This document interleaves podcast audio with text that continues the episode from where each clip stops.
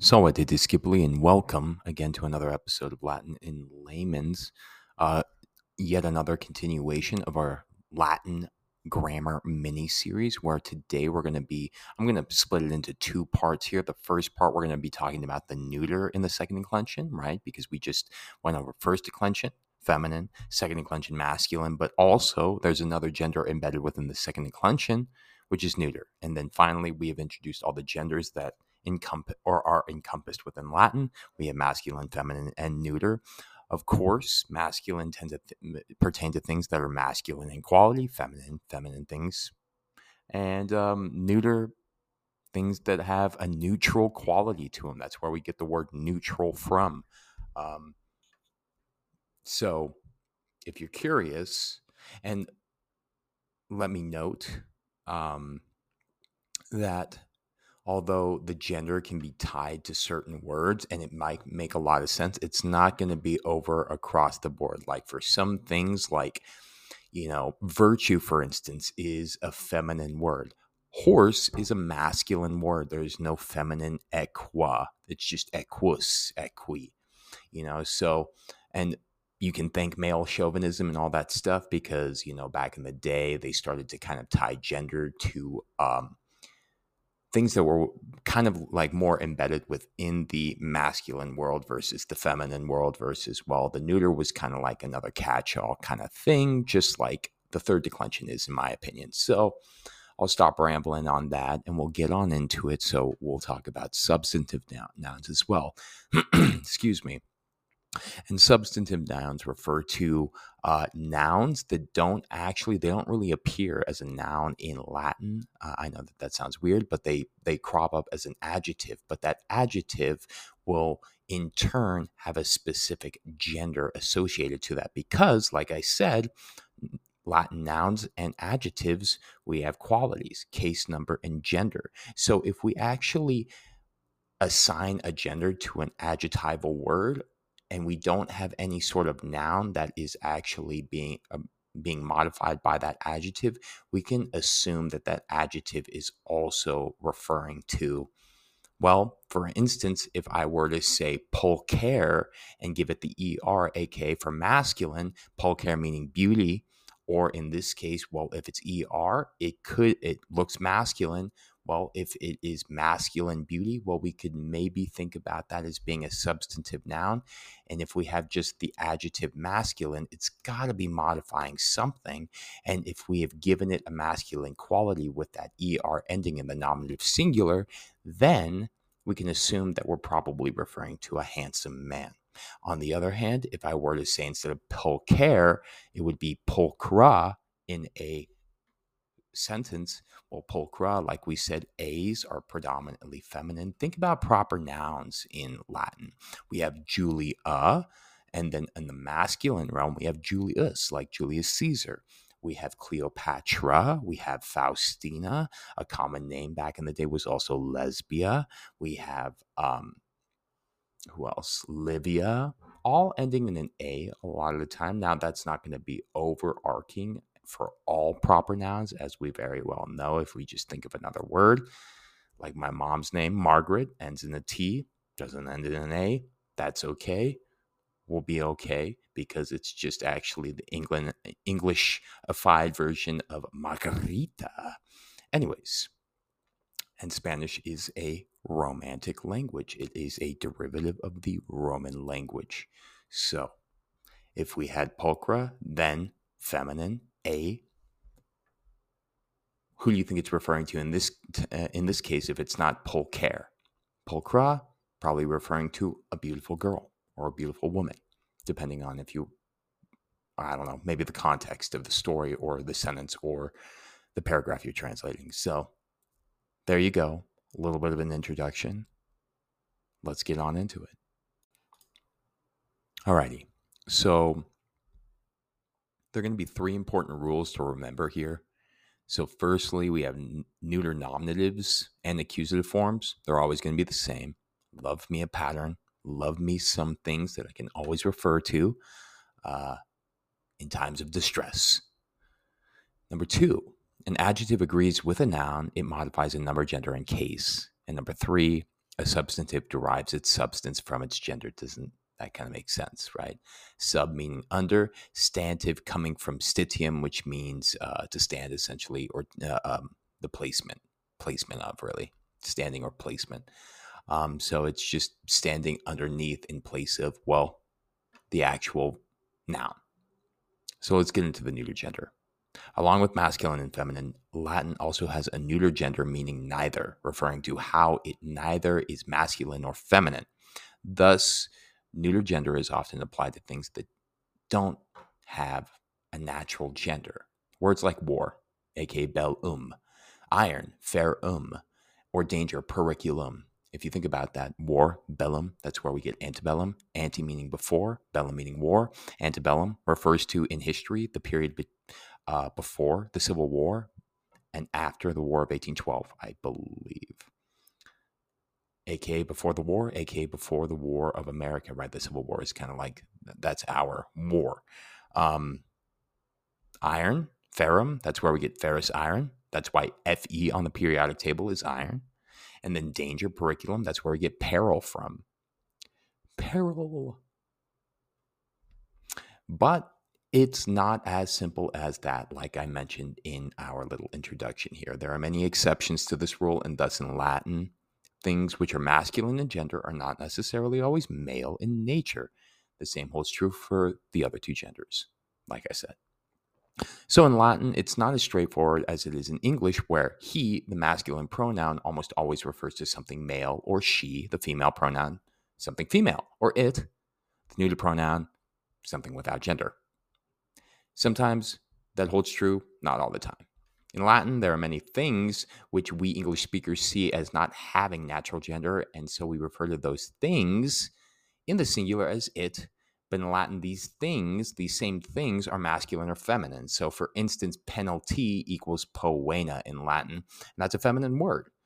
Agricola, farmer, is also feminine, but it's also masculine. And no, I'm sorry, I'm just kidding. I'm thinking of nauta. Agricola, farmer, also feminine, as is memory with memoria, book. However, is liber, right? Liber with that er ending is masculine. So is year the word for year, annus, where we get annual from, um, is with that US ending, masculine. How about grief? Grief, dolor, which we'll get into in the third declension, is also masculine in nature. Therefore, at the end of the day, gender in Latin is arbitrary and must be memorized for each noun. All right. So sometimes it holds true and it makes sense. Sometimes it doesn't. Like for things like penalty and memory and virtue and whatever. But patterns do exist, however, and I love me some good old patterns, some good old formulas, and they can really aid in memorizing a word's gender. So, for instance, the first declension nouns, which have a in the nominative singular, are almost always feminine. In the same way, second declension nouns ending in us in the nominative singular are almost always masculine. As we study other declensions and see patterns which can help in memorizing gender, we'll point them out. Second declension neuter nouns are brain fart. Anyways, second declension neuter nouns in the, in the nominative singular are going to be in uh, ending in an um, ending um, um. All right, so we have feminine a, masculine us or er, and sometimes just R if it's weird for man, V I R, and in the neuter um, um. So in the plural, there are really, and th- that's the only irregularity other than in the accusative singular. So it's going to be really similar. So I'm going to riff off the second declension masculine really quickly, and I'm going to pit it off against the second declension neuter, and then we'll talk about just the slight nuance and differentiation between the two. So masculine, starting at nominative singular, going down to ablative singular. We're not going to worry about vocative. Us, e, om, o, e, orm, isos, is. Now, neuter, second declension. Um, e, om, o, a, orm, is, a, is. Us, e, om, o, e, orm, isos, is. A, um, I'm sorry. Um, e, om, o, a, orm, is, a, is. Alrighty. So let's think about that real quickly. So in the neuter nominative singular, it's an um. It's also going to be there's no derivation in the accusative singular because it's um in the second declension masculine as well as the second declension neuter. Us e o um o um e o um o. There you go. Now looking at the second declension plural masculine, we have e orm is os is versus neuter nominative or um, neuter nominative plural a orm is a is. So now we can see that the only derivations are going to be in the nominative plural and the accusative plural. Nominative plural is an A, accusative plural is an A. In the second declension, nominative plural is an I, which is pronounced E. And in the accusative plural for the second declension masculine, it's going to be os with an O, macron over the O, S. That's why it, it renders an, a longer O. Okay, so if you didn't know, now you know really that's only the difference. So I wish I could throw two. Uh, that's why it's hard for me. I love the visual aspect of it. Um, maybe you can pull up two charts to be able to, if you're in front of a computer, to to to see the differences and the similarities, because that's how we create patterns in our mind, and that's how we can kind of refer back to and make the whole memorization thing way much more easy. So there you go. Uh, is it like it, it's kind of a little confusing? Uh, these two endings uh, make it really easy to, eh, to to be mistaken for uh, being in the feminine, right? So when I was talking about those A's in the plural, when we go um, e, o, m, o, ah, or is, ah, is, a lot of the time I've seen students get those neuter nominative and accusative plurals with those A's, and they see that A and they think that it's feminine in nature. We got to remember if the word that we're trying to translate, we got to know what gender that word is. And sometimes we don't know, so we just got to defer to a dictionary in order for us to learn. So if a noun is first declension and has an A ending, it means that the word is nominative singular. But if the word is second declension neuter and has an a ending, it can either be nominative or accusative plural, like I said. So in light, it's interesting to bear in mind that English derivatives like data and agenda are actually neuter plural. They are derivatives of the Latin second declension nouns. Proper grammar then demands that one say the data show, not the data shows, right? So it, maybe you can think about this whenever somebody's talking about data.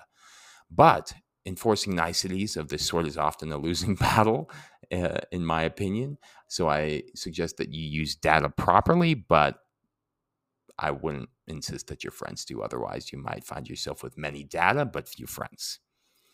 Um, ha ha ha. Another thing to note is how the nominative and accusative forms in the singular and plural respect, respectfully are the same. Just kind of reiterating what we already talked about. The um in the nominative and singular, plural, or nominative and accusative singular. There you go. And the a in the nominative and accusative plural. So um, nominative and accusative singular. A, nominative and accusative plural. Um, e, o, um, o. A, orm, is, a, is. Alrighty. So there you go. It brings up a rule that will apply not only to forms that you learn in Latin, but also in across Indo European languages as well. The neuter nominatives and accusative forms are always the same. Now, that doesn't mean that the accusative singular and the accusative plural are the same, but within number, in other words, the singular of the nominative and accusative or the plural of the nominative and accusative will always be the same.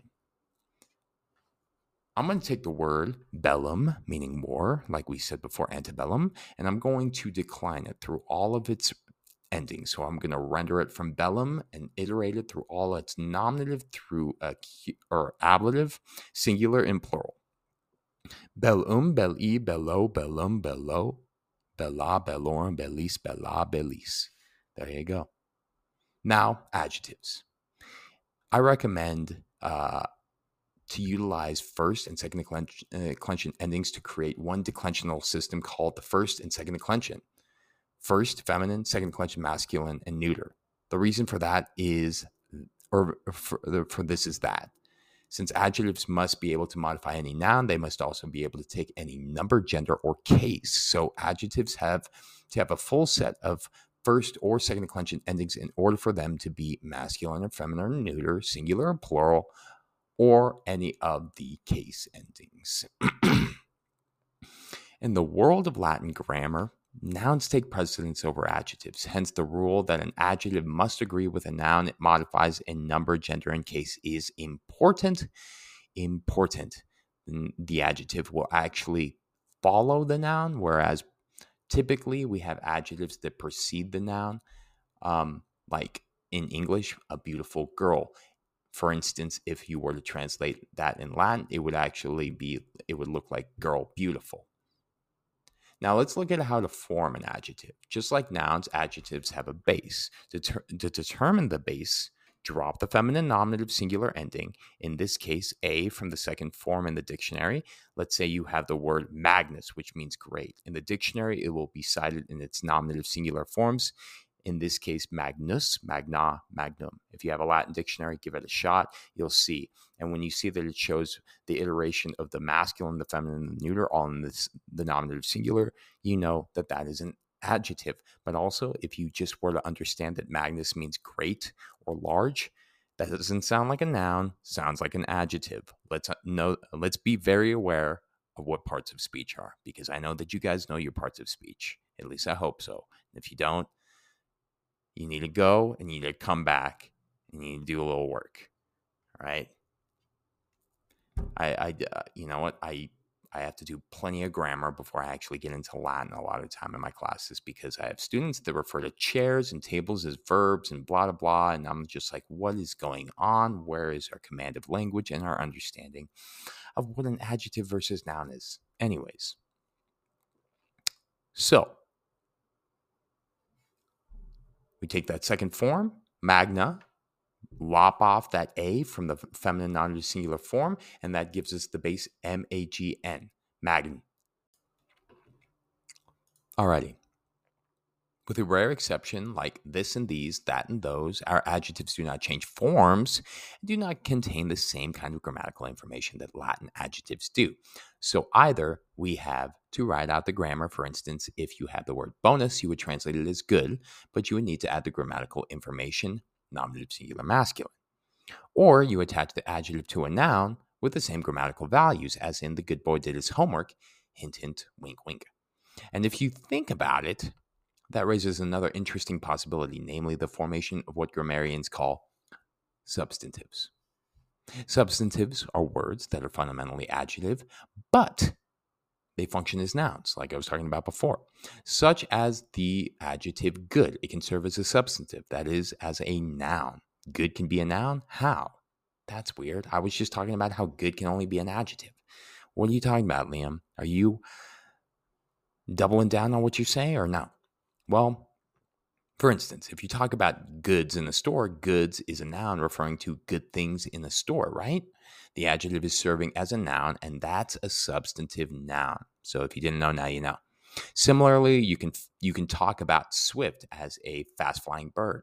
Birds are noun uh, birds are nouns, but the word swift is at heart an adjective. In English, we often show that an adjective is functioning as a substantive by pluralizing it or putting an article in front of it, such as electronics or the young and the restless. See how you can turn substantives also in English, but you just probably weren't aware of it or weren't, you know, cognizant as much. Now you are uh, cognitive, cognitively aware and you are no longer ignorant. But Latin adjectives contain more information encoded into them than their English counterparts, which makes them much more naturally easy to convert into substantives because, for instance, they have gender, and gender naturally implies a gendered substance. Hence, the principle that Latin substantives derive their substance from their gender. In other words, because a Latin adjective is masculine, it implies that the substance or the understated noun lying behind the adjective is man or men, if the adjective is plural. If an adjective is feminine in gender, it implies woman, or in the plural, women, and if it's neuter, thing or things. For instance, adjective, for instance, as a substantive, it must have no noun to go with it in this sentence. So, Otherwise, there's no need to evoke substance from its gender. So, in other words, if bonus has liber to go with it, it's a good book. Um, but if it's just bonus by itself, it could be, well, contextually, maybe in the prior sentence you were talking about a book. Now, if you have bonus here, that bonus could be uh, referring back to its antecedent, aka the book. So now you have bonus just serving as a substantive, aka good book. Um, there you go. So this is how substantives work. You're reading along in a Latin sentence and you come across an adjective. It doesn't have a noun to modify. You look at its gender. If the gender is masculine, you add man or men to the translation of the adjective. If the adjective is feminine, you add woman or women. And if it's neuter, thing or things. You know, or if it's really specific and you know that it's referring to something masculine, but it you know that that masculine is a book, then it would be a good book, like we were talking about before. So here are some examples. So say you're reading along in a Latin sentence and you run into the word parvus, spelled P-A-R-V-U-S, meaning small. And as you can see from the US ending, it's nominative, singular, and masculine. If there's a noun to attach to it, say puer, you'd do that, right? So you'd attach parvus to puer and translate it as small boy. But if there is no noun attached to it, the Latin text applies man, or implies rather man because parvus is masculine in gender. So therefore, it would refer to if parvus was just by itself, a small man. Another example here, mala. Mala, it means bad. And if you can see from the ending a, it's nominative singular feminine. It could be neuter plural, but let's not get into that. If mala is in the sentence where it doesn't have another noun to modify, the implication is a bad woman. And because it is nominative, it function at, functions as the subject of the sentence.